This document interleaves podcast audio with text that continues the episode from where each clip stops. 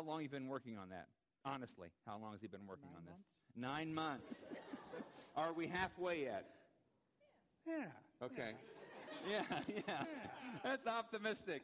All right, everybody all together. Three words to Paul and Stephanie. One, two, three. Finish the project. All right, that's all. We'll, we'll, we'll quick on those. So others of you have projects that we have going on, and for any variety of reason, they're not finished, or like Paul and Stephanie, you have, yeah, kind of optimism. Kind of, yeah, yeah, I guess we're over halfway done. Um, but sometimes those kind of projects, my guess is Stephanie could probably say this as well as Paul, as well as Alan and Angie and anybody else who raised their hands. Sometimes it can be frustrating because you start out with something that you think is going to take you this much time, and Murphy's Law of Home Improvement Projects says it will always take that times about 10 plus about 20 because there's always things you don't know. And finishing is really hard to do sometimes. And sometimes you're okay with it not being finished, but then you're not okay with it. Sometimes you get frustrated because it takes more than you thought. But finishing, completing, and my guess is when uh, Alan and Angie or Paul and Stephanie envisioned this, envisioned this pro- project, they saw what the finished product, you probably see what the finished product looks like. It's just not there yet. You see it. You had this vision for it, but getting it finished is a little more of a challenge.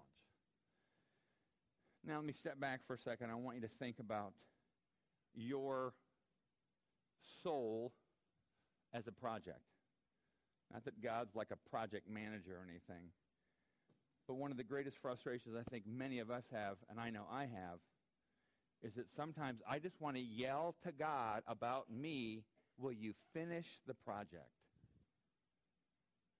Because sometimes I feel like I'm halfway finished, three quarters finished, and then you then you feel like maybe I'm maybe I'm 20% or maybe you're like, "Yeah, I think I'm doing okay." And you're wondering if you're ever going to be a finished product. Because you, if you're like me, you often see the evidences of unfinished soul. Whether it's relational issues, anxiety issues, whatever issues that become the data that you read of your own soul and you realize I don't think my soul is yet to the place where I think God intended to be. And it's sure not where Jesus talked about it because Jesus talked about having peace and abundance and joy. Like that was the norm. But you look at your life, I look at my life, and peace and abundance and joy and forgiveness seems to be the exception and not the norm. And we walk around as unfinished, sometimes painfully unfinished projects unfinished souls, unfinished people. So what we're going to look today is uh, what Paul has to say about that. We've been doing a series called Living a Life of Abnormal Joy. Just started a few weeks ago. The book of Philippians. Uh, Philippians, go to the next slide. Philippians, uh, the whole challenge is how do we take Philippians, which was written in 62 AD? Paul wrote this as a letter to the church, the Christians in the city of Philippi. Um, I think I mentioned before that's actually a copy of a manuscript that was it's the oldest manuscript that we have of the book of Philippians. It's from 200 AD. But the question is, how do we take what was said then? When, because we believe what the Holy Spirit did was inspired Paul to write this. And then what was said to Paul to them then is also accurate and true to us now. So how does Philippians walk down Kirkwood? How does Paul walk down? How does that work? How do we think about that? So here's Philippi's. Ooh. I don't know if I'm. Okay, there we go. Here's Philippi, ancient Greece. Um, the letters in the New Testament, so you have a number of them, but like Corinth- Romans, Corinthians, Galatians, Ephesians, Philippians, Colossians, Thessalonians, those were all written to cities, churches in those cities Church of Rome, Church of Philippi, Church of Colossae, Church of Thessalonica. So those are all letters that Paul wrote, not all, not all of the New Testament, but that part, a large part of them are letters that Paul wrote. This one is to Christians in Philippi. And he writes, he'd been there before, he had friendships there. So this is the opening part of the chapter. We dealt with the first few verses last week, so let's just jump in right now. I'm going to look at, uh, starting with verse 3 of chapter 1, and I just want to read through. I think I'm kind of popping in and out, aren't I? Should I use the handheld mic, Jace? Okay. Whenever I use a handheld mic, though, I always feel like one of those, I'm stereotyping. those TV preachers. They always use handheld mics because they're always, you know what I mean? I'm just, that's just me. That's my stereotype. It's like, why don't they use a, you know, head mic? And, but there's something about sometimes a TV preacher culture that they always, they're doing that. So if my hair gets poofy, you'll know why. Just kidding. Okay, so this is Philippians chapter 1. Uh, this is, again, Paul's writing, in this case, to good friends of his that were also part of the church in Philippi. So I'll read this. Every time I think of you, he, the first couple of verses are just greeting now in verse 3. Every time I think of you, I give thanks to my God. Whenever I pray, I make requests for all of you with joy. For you have been my partners in spreading the good news about Christ from the time you first heard until now. So Paul's kind of warmly telling these friends, I, I, I pray for you, I think about you, I pray for you with joy. Remember, I told you, I mentioned last week that this letter is often called the letter of joy. Paul uses that word 16 plus times, and what's unique about it, I think, is that Paul wrote this letter in prison, which you can kind of think dungeon. That was prison in those days. So here's Paul writing a joyful letter. Verse 6 And I am certain that God, who began the good work within you, will continue his work until it is finally, what's that word? Read out loud with me. Finished on the day when Christ Jesus returns, on the day when it's finally finished. So the focus on this slide is the whole idea of, you know, God will finish. And Paul has this confidence that God will finish. So the word, some other versions took, translate that word complete. God will complete in you. He will finish in you. And the whole idea is you may feel like God has stopped the project, or you may feel like God has forgotten the project. You may feel like God has uh, suspended the project, or maybe you feel like God's walked away from the project because you think you may disgust God. In this case, the Philippians had a number of issues. There was, there was opposition, there was persecution, so they were likely to be thinking God may have forgotten us. There was some infighting, so they may have just not even been thinking about God working in their lives. But Paul, with incredible certainty, you know, he says, I'm certain of this, that God is going to finish what he started in you. He's going to finish. Now, let's, let's ask this question, though. What are we supposed to look like when we're a finished product? Because that really is kind of the question. Because in the ancient world, the ancient Greeks, the time when Paul was writing, there were some in the time of Aristotle and Plato, which was earlier than when Paul wrote, there were some of those days that thought the finished product meant you were content. That was what the goal of life is to be a content person. Uh, another ancient philosopher thought the goal of life was to be a contemplative person. So if you can learn to be contemplative, you will be a finished, completed, done human being, ultimate maturity. Some thought their goal was to be happy. You know, the goal is to be a happy person. And once you're happy, whatever that may mean, then you are completed. One philosopher, I think it might have been, this might have been Plato, I said the goal was moral character, ethical behavior. In other words, right behavior. So, what is the goal? What's, what are we supposed to be? What, what, how do we know if we're even being finished? And what does that look like when we're finished? And let's not assume that we all know the answer really clearly because even as Christians, we have sometimes false notions. Because to some degree, let's be honest, some of us grew up in churches, myself included, where the idea of a finished product was somebody who behaved correctly, didn't do certain things. I was telling someone the other night that my the church I grew up in, we did not go to the prom because that was a sinful thing to do. So a finished person is mature enough not to dance because dancing is too sensual or whatever else. So I grew up in an environment at times where finished meant I am doing all the right things and avoiding all the wrong things. That is not biblical Christianity.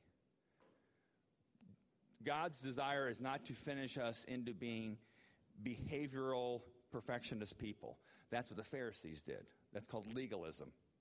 Now, are there certain moral actions and behaviors that God asks of us? Yeah, but it, it always comes from a deep part in our hearts. It doesn't come from just learning how to mimic things. So, what does it mean to be a finished product? How do we know when we're finished? And how do we then, if that's the goal, if that's the what I would call the bullseye, how do we know if we're even making progress or, say it the right way, if God's doing anything?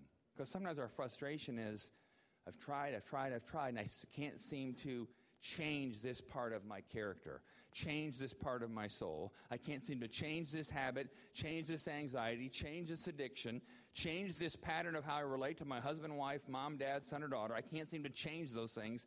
And if I'm honest, I don't always like who I am.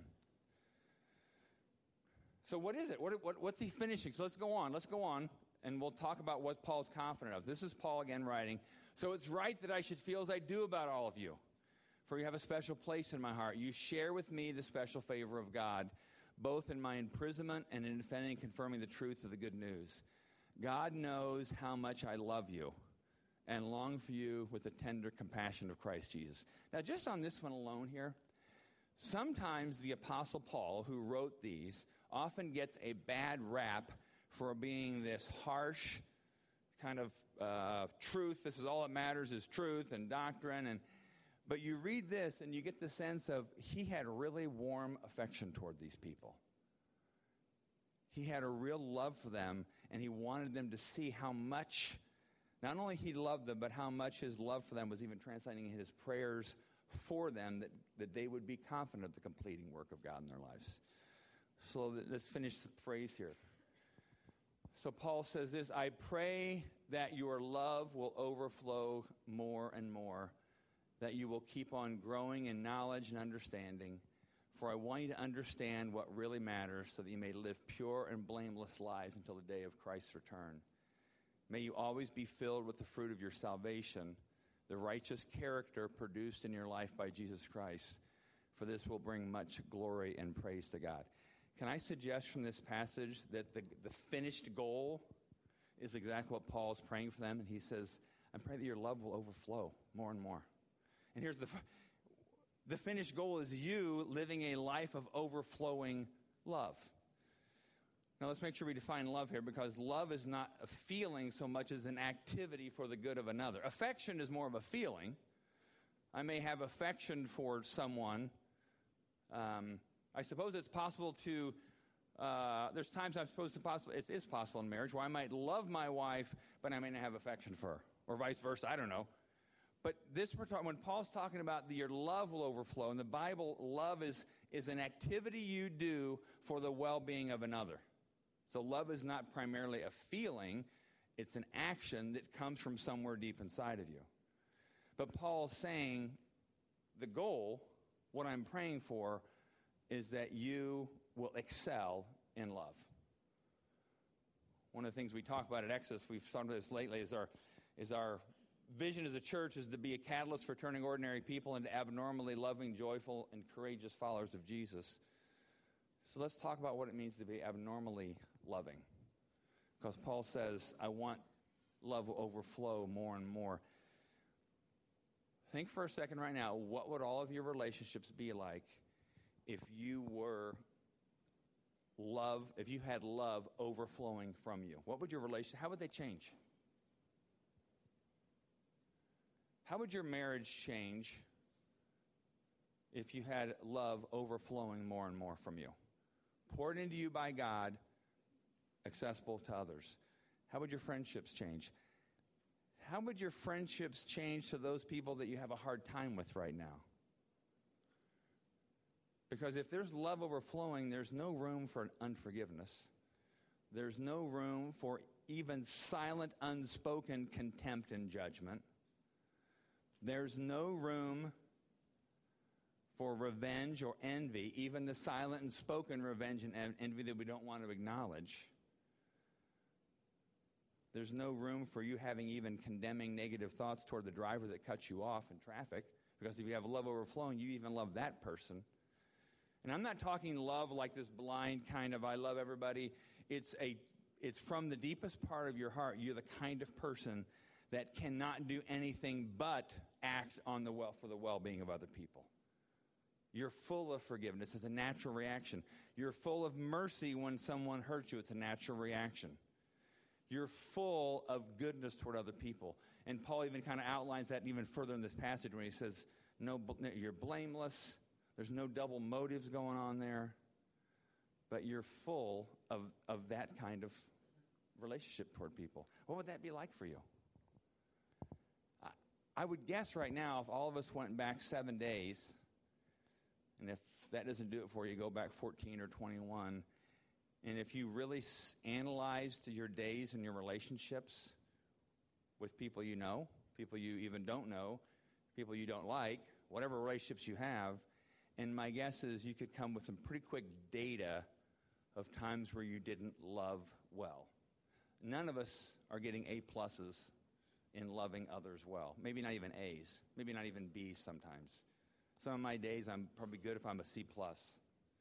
With what does that mean anyway? I'm, I'm an average person loving people. But let's be honest. You think about your week this last week. I kind of I responded to one of my kids this week out of a heart that was not flowing out of love. And I do that more than I wish I do. I, I respond internally and sometimes externally to my wife sometimes out of a heart that's not overflowing with love. It's flowing with other stuff, but it's sure not love. I respond to people I know, people I don't know, on the streets and the stores or whatever, and I, I know that I'm not thinking the best of them, especially when they have 20 items in the 15 item line at Kroger. I don't think what's best for them. I think how they're bothering me and irritating my life. So we all do that. So the goal here, the point of this morning is not for you to all, to all of us to feel corporately bad about how at best we're doing average in being overflowing, loving people toward other people.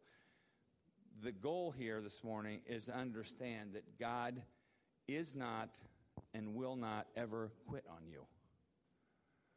Because I know there's people here this morning that there's issues in your life, whether it's uh, how you love others externally, maybe it's habits and, or addictions, which habits and addictions flow out of you because you're not full of love from God toward others.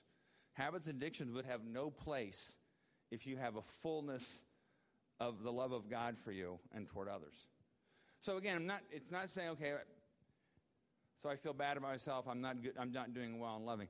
The point, though, is that Paul's making the point that there's, a, there's an incredible confidence we have that God will finish that. He will finish, He will not quit on you. You can be the kind of friend you've always thought you could be. You could be the kind of husband you could always thought you could be. You could be an incredibly loving person to the person who is your enemy. Because that's what Jesus taught us when he forgave those who hurt him, or Stephen when he was being stoned to death. And I want to, I'll finish with a, a story that probably I, I, at least repeat it once a year. And this, uh, Jason, I want to go back to the passage that had uh, verse 6 He who began a good work in you, or however it's phrased in this one, I'm certain that God who began a good work in you. This, if I'm, somebody were to ask me, which I don't think you have to have one of these, somebody were to ask me, what's your life verse? And again, there's no requirement to have a life verse. Um, this would what I'd say mine would be, and there's a reason why.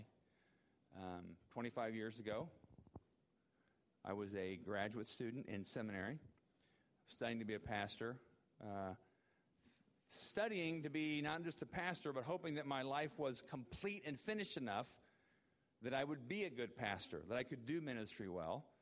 And I've shared this before, but during that time in my life, uh, I had an addiction to pornography. So you can see that here I'm thinking I want to be a pastor, but I knew painfully and desperately that I was not complete. I was far from complete. I thought God had taken me off of his project list because I was so frustrated. Because if, if it's like you with issues you deal with, I did the I tried harder method. Tried, I tried, I tried, I tried. And I was the point where my, uh, discourage, my discouragement was like this deep. And I just thought, hopeless. And so there was one particular Friday night, Friday night, February 10th, 1989. I probably had dropped the lowest I had dropped in terms of my discouragement level. Like I thought, I, why am I even, keep in mind, I was in seminary. Why am I even here? Because, and I remember thinking that Satan must be laughing at me and that God must have abandoned me because I've prayed about this. I tried. Can't seem to get past this. And that next morning, Saturday morning, February 11th, 1989, this note was in my mailbox at the seminary student mailbox. And I wasn't married then, I was a single student. And uh, this, I remember going to that mailbox, pulling this note. It was an unsigned note, so I still don't know who it's from. Um, and they mention a couple things, and they say this. And they want to say thanks for. Uh, I, I, was teaching a class at the time in an undergraduate school, so it was a student in that class, but I still don't know who it was because they, they called me Professor Nussbaum, so you can call me that too, but you don't have to. Um, but they just they comment and they said, I don't really know why I'm writing this note, but I think I'm supposed to say some things to you. And they made, made some initial comments and they said, however, I know that desiring to serve Christ takes much energy and that Satan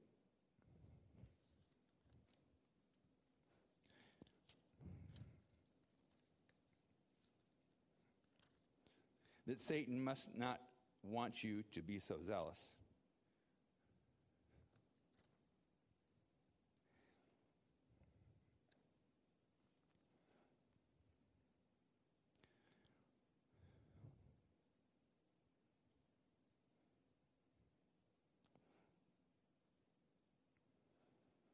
Please be encouraged by the fact that Christ is working in your life and it's noticeable. Sometimes your biggest frustration is you don't notice Christ working in your life. You don't think he is. And when somebody says that to you, it means the world because you've kind of you become blind to your own soul because you're so discouraged. But this person said, I'm, no, I'm noticing something. And then they say this I don't, I don't, I don't really know why I was to write this note. Perhaps to encourage you to remain steadfast and to be obedient. However, here's the scripture for you that you may know that your labor is not in vain. And they quoted the scripture that's on the screen. It's in a different version, but they say this Be confident of this, that he who began a good work in you will carry it on to completion until the day of Christ Jesus. And I remember, like I am now, kind of being, kind of being a babbling baby in the mailroom. And it wasn't simply that I was encouraged, but I thought there's no way that somebody's ever going to tell me this was random. The timing was not random. Because God knew a few days before this to prompt somebody to tell me something that He wanted me to know, and that is, He is not going to quit on me. And He wasn't going to quit on me. And the very desire I had, which all of us have, is to be complete, full of the love and life that come from God. This is what Paul talks about other places, he talks about here. That's his prayer for us. That's what God's desire for us. That's the desire of our heart. But we often hit these roadblocks where we think it's not going to happen, not going to happen, not going to happen. Then we go into self condemnation, self condemnation, self condemnation. And what Paul is saying to the Philippians, what, what Paul is saying to us, what, this, what Paul said to me through this person 25 years ago, that he's saying to all of us is God's not going to quit on you. Whatever issue you're butting your head against, he will not quit on you. He will not.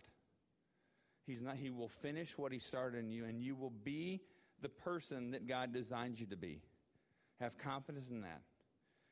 Um, because what we need, we were praying this morning, some of us, we prayed before the service, and somebody mentioned the word hope what we need, like a neon sign across our brains, our hearts, and our souls, wherever those parts of us are, is the word hope. And hope, not like I wish, I wish God would do something, but hope is this confidence that God, like, like when Paul says, I'm confident of this, I'm certain of this, that God will finish, finish, finish what He started in you and you may feel like you're going backwards, you know, five steps forward, 10 steps back, that kind of life. But God's promise is He will finish what He started in you. He didn't kick you out on your own, He's not going to abandon you. He promises to finish what He started. So, whatever your issue is, whatever you're butting your head against, uh, whatever thing that you think has a hold of you that you can't seem to defeat, whether it's internal discouragement or whether it's the way you deal with people, and you just kind of wish, ah, here we go again. It's the same issue I've had with other people, and I don't know why I can't get over this. God's not going to stop with you. He will finish what He started with you. You will become the abnormally loving, joyful, courageous person that you know God made you to be. That's the promise. Not from me, but from God. Let's pray.